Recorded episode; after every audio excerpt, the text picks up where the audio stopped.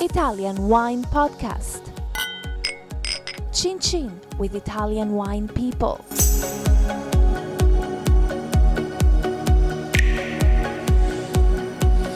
Hello, this is the Italian Wine Podcast. My name is Monty Waldin. My guest today is Adam Teeter. Adam is CEO of VinePair, a New York based publication on wine, beer, and cocktails. Adam, welcome. Thanks for having me.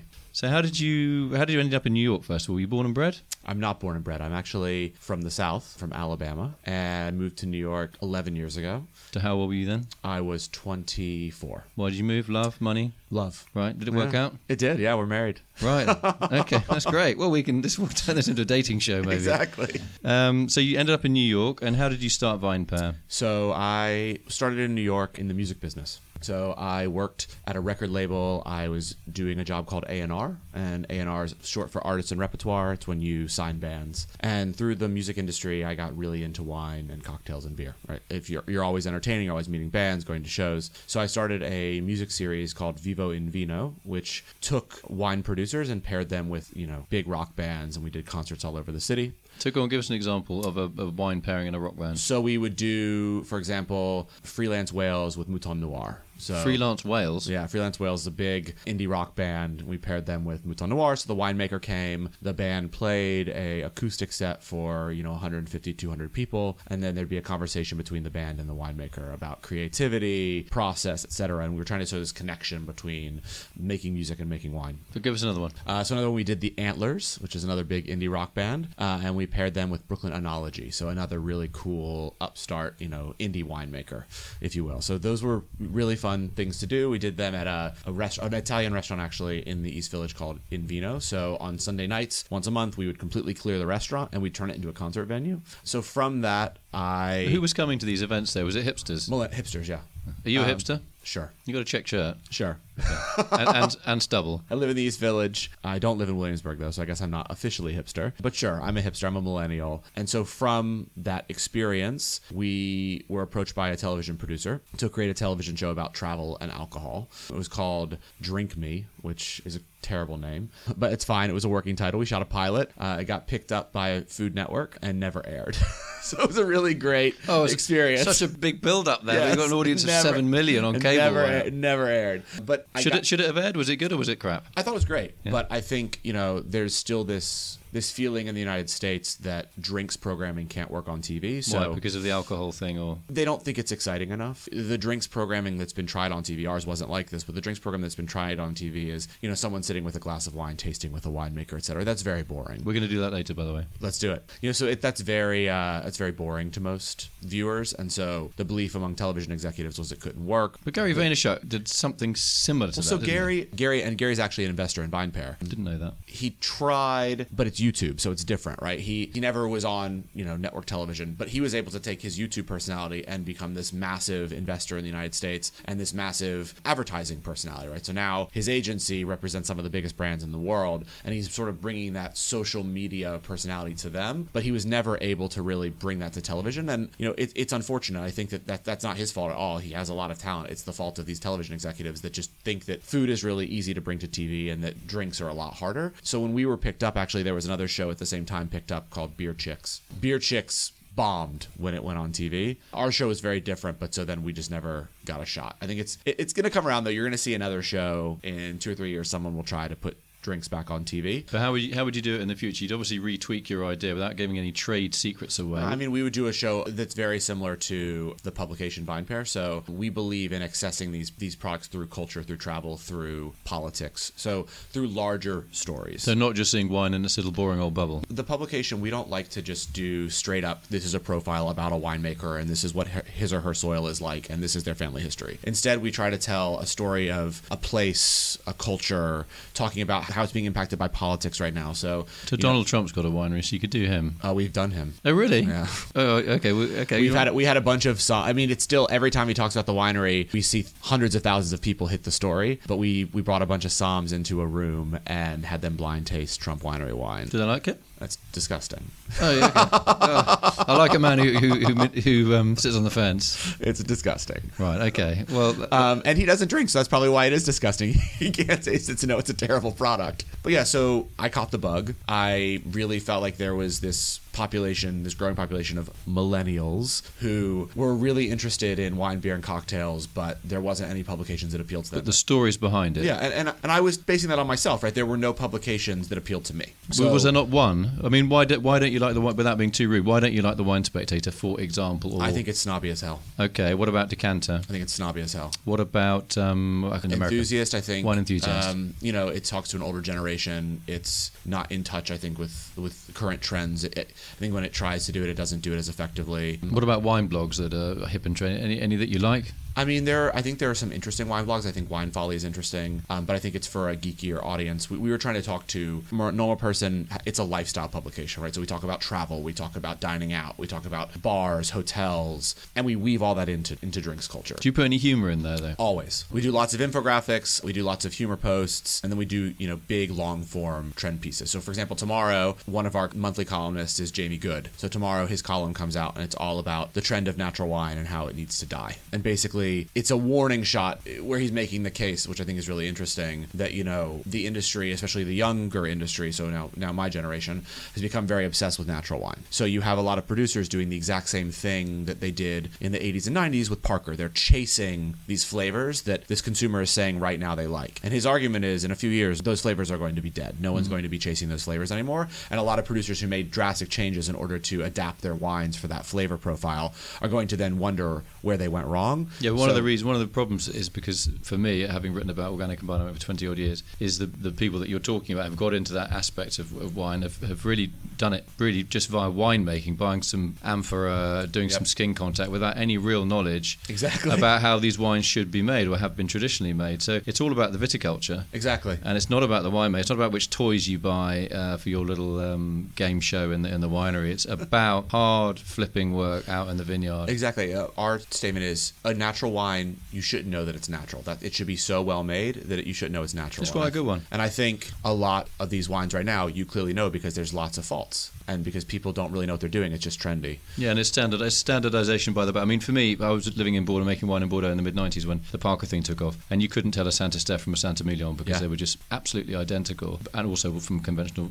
viticulture, clearly. And now, if you give me three natural wines, the extreme examples, not all, I'm just so we don't get millions of letters, but and you say one one of them is from, uh, say, Chile, one of them is from France, and one of them is from I don't know Austria, and I literally can't tell the difference between them. I, where where are they from? And someone has a gun to my head, guess the hemisphere. I don't know. Pull know. the trigger. I really could not tell you, and that surely should not be the point. I completely agree with you. I think it's masking terroir. It's taking away from some of the art that a lot of winemakers have of showing what their style is. But how do you how do you say that to your audience without talking about masking terroir and art and things like that? I mean, so in- so in- we explain to them what that means. We explain to them what terroir is. But we say, you know, when when you're trying these different wines, terroir means it tastes like it's actually from Tuscany. And here's what it means. It means when you drink lots of Tuscan wine, you can say, ah, here are these characteristics that I pick up. Instead, if all you get is Brett, then you're not going to be able to to say this this reminds me of a wine from the region of Tuscany when I was there, etc. So we, we try to explain terroir too in a way of saying, you know, you know,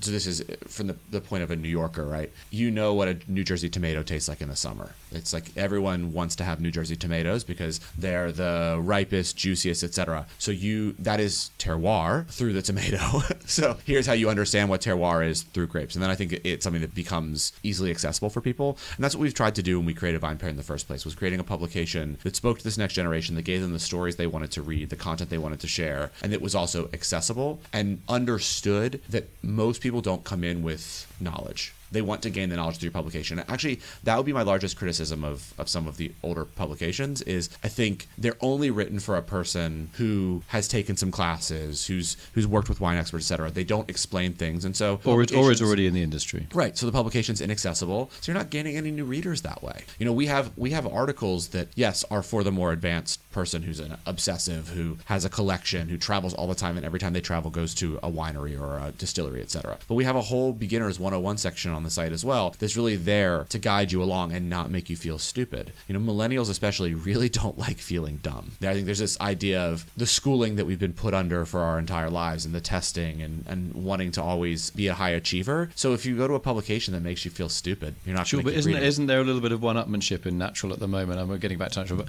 but you know, my I made a wine and it contained uh, 15 grams of sulfite. Well, I made one that had 13 grams of sulfite. So- yeah, in the super geeky section of the of the wine world, and those are our readers as well. But they probably don't interact with the, the large majority of my reader. Wouldn't, um, wouldn't you, I mean, I always thought the easiest thing would be to get people to come on trips to actually get them to make wine for a month or two because it's just the easiest way to learn. You know, I mean, when I was learning about wine, I worked in wineries and I just so I knew all the cheats and all the tricks and all the dishonest stuff that would go on. and it basically boiled down to bad wine growing. You think you've got a, a vineyard out there with lovely soil, but you've turned it into a car park. It's, it's like cement. It's like an airport runway. You are going to have to break the law in the winery. It's pretty simple. You Yeah. can't make a wine from that kind of terroir, from that from how you've treated your vineyard. So how, maybe you could do some um, virtual wine growing online with your thing. We don't do there wouldn't be for us but No. i think that there are some businesses now that have done a really great job of, of bringing winemaking closer to consumers. So i mean city winery in the united states you know is, a, is an amazing business and his his places are doing a lot of what we were doing with vivo and vino where he's he's pairing these big bands with wine drinkers. But then you can go and experience what it's like to make wine. Brooklyn winery is another one that's doing a lot of these urban wineries in portland and berkeley and things like that where Does that kind of come out of the kind of craft beer movement as Oh well? yeah, I mean, I think if wine is smart, they will copy exactly what craft beer has done. So what, what couple of aspects do you think they would copy? So first of all, marketing. Craft beer. Our content is very evenly split: a third, a third, and a third. Beer, wine, and cocktails or spirits.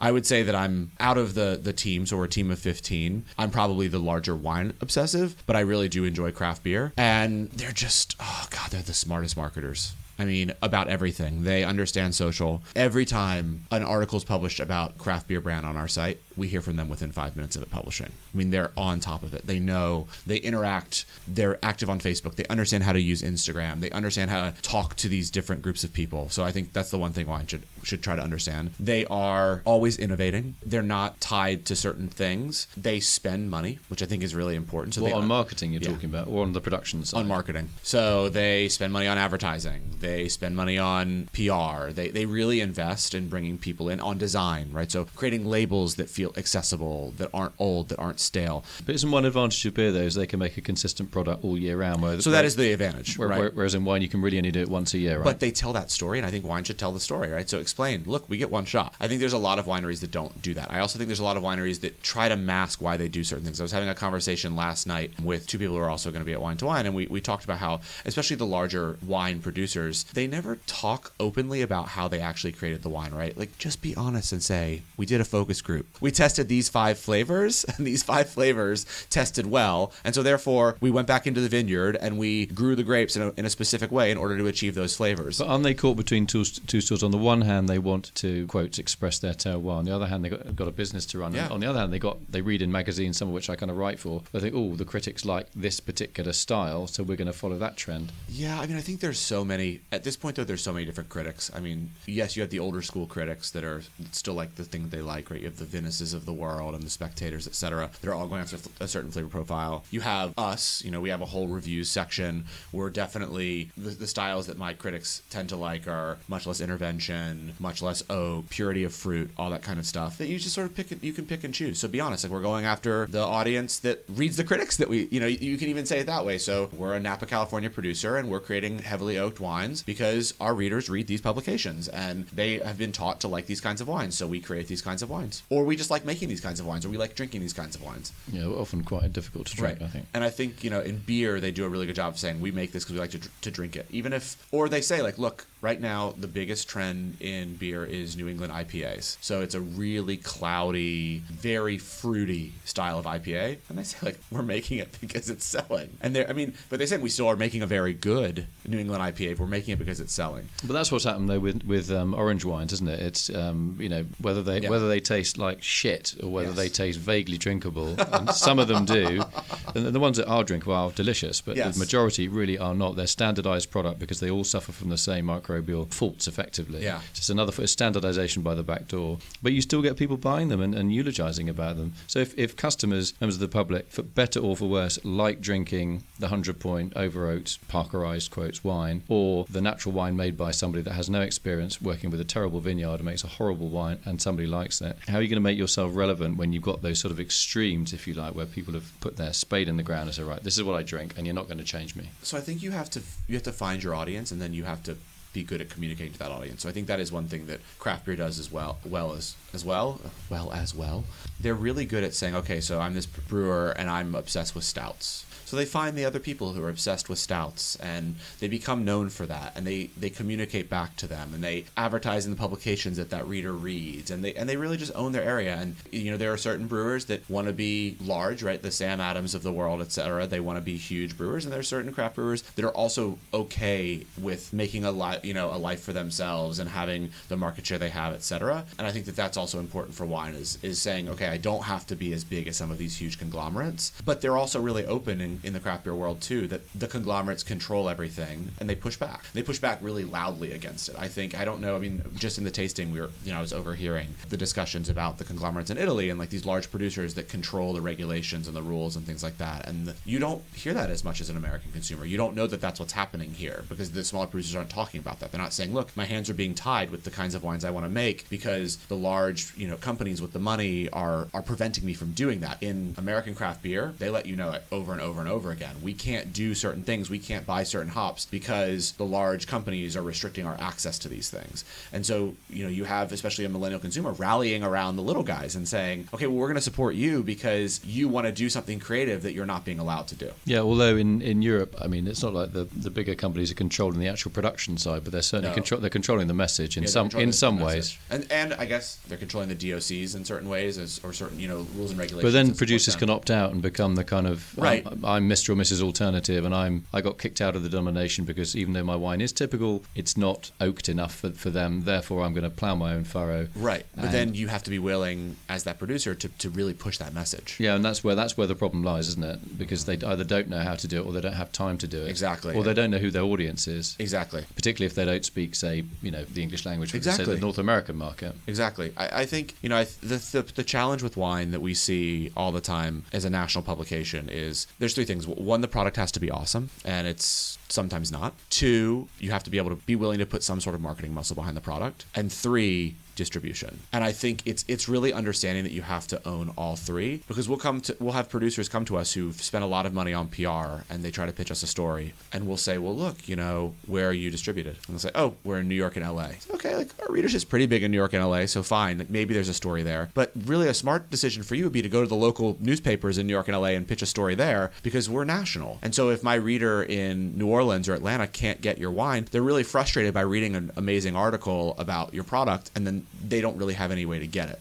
And I think that's definitely the challenge, at least in the American market. I think it's different in other markets because our three tier system is the worst. But, you know, if everyone who wants to be in America also wants to have all this press in America and things like that, you do have to think about all three of those things in order to achieve those goals. Yeah, the distribution side is, is quite tricky, It's- and also in Canada as well, isn't it? With the It's monopoly. terrible, yeah. It's not easy. Um, is there anything we've missed? I mean, you know, as as a publication, we really try to write stories that touch on larger themes. So, um, like a big story we ran last week was all about how Los Angeles is in a, a sort of a drinks renaissance, and the reason for that is because of Uber. You know, looking at, at tech and how it's influencing the drinks world too, it's really fascinating. What do you mean people couldn't get driven home having yeah, had a so couple? people people didn't really drink that much in Los Angeles. You drank in homes. It was a it was a big drinking culture in homes because you didn't feel comfortable having one more than one or two and then driving. But now that Uber's so ubiquitous in Los Angeles and Lyft, these amazing bars are opening. Amazing wine bars, amazing cocktail bars, awesome craft beer bars, and they're changing the dynamic of LA. So really well-known somms are now moving to LA and sh- setting up shop. Great mixologists are opening up places in LA, and it's all because of the accessibility of cars. But if people want wine below the glass, generally they want something that isn't too heavy. Do you think that's going to have an impact further north in the in the Californian wine industry in terms Yes. of styling? Yes, I think Napa. But what Napa will always have going for it, though, is tourism. It still is is going to continue to be seen as this amazing tourist destination for even my generation. Right? You just Napa's supposed to be amazing. It's beautiful. Sonoma. I mean, Sonoma is doing a really good job actually of differentiating itself and saying they're like the cool kid Brooklyn version of Napa. So actually, Sonoma is getting a lot of buzz of where people want to travel. But I do think that, that that's also important to remember from an Italian perspective, right? Like American consumers, millennials are never going to not think that Tuscany is a place they want to travel to. They're never going to not think that Piedmont is a place that they want to be. So if you're in those regions, take advantage of that. If you're in regions that people don't know as well, then you, you have to do some education as to what makes you special, what makes you cool. You know, the tasting right now, Trentino, like I guarantee you that if I asked most of my readers, they have no clue where that is. So it's not even the understanding of, of all these different grapes. It's also simply just explaining this is our region, this is our place, this is what we're known for, this is the kind of food. You know, I would guarantee you the average American, thanks to the majority of Italian food coming to America being, you know, from the South, think that's the cuisine across the entire country. So it's it's just doing you know good PR and marketing on your own to sort of educate what your what your food style is, what your place is, and then I think people get this attachment to the wine too, want to drink it and, and continue to enjoy it. All right, for Christmas, I, I, I give you a choice of two presents that you can have. Okay. Okay. Either I give you a craft brewery, Uh huh. or I give you a vineyard. What are you going to take? So I get to buy one. It's no, no, not- no. You get to. I get to give you one. I take a vineyard. Really? Yeah. Interesting. Yeah. You, you grow grapes but drink beer in the evening. Oh, well, yeah. does- Isn't that what everyone does? Uh, maybe not so much in Italy. Um, when I worked in California, yeah, we did drink a lot of beer. But uh, all right, just want to say thanks to our guest today, Adam Teeter, who is the CEO of Vine Pair, uh, based in New York. Wish you every success with that, and with you. your beer and your cocktails and your wine, and also if you ever get back into the kind of music side of things, let us know. I will. I will. Thanks so much for having me. No worries. Thanks for coming in. Thanks. Bye. Follow Italian Wine Podcast on Facebook and Instagram.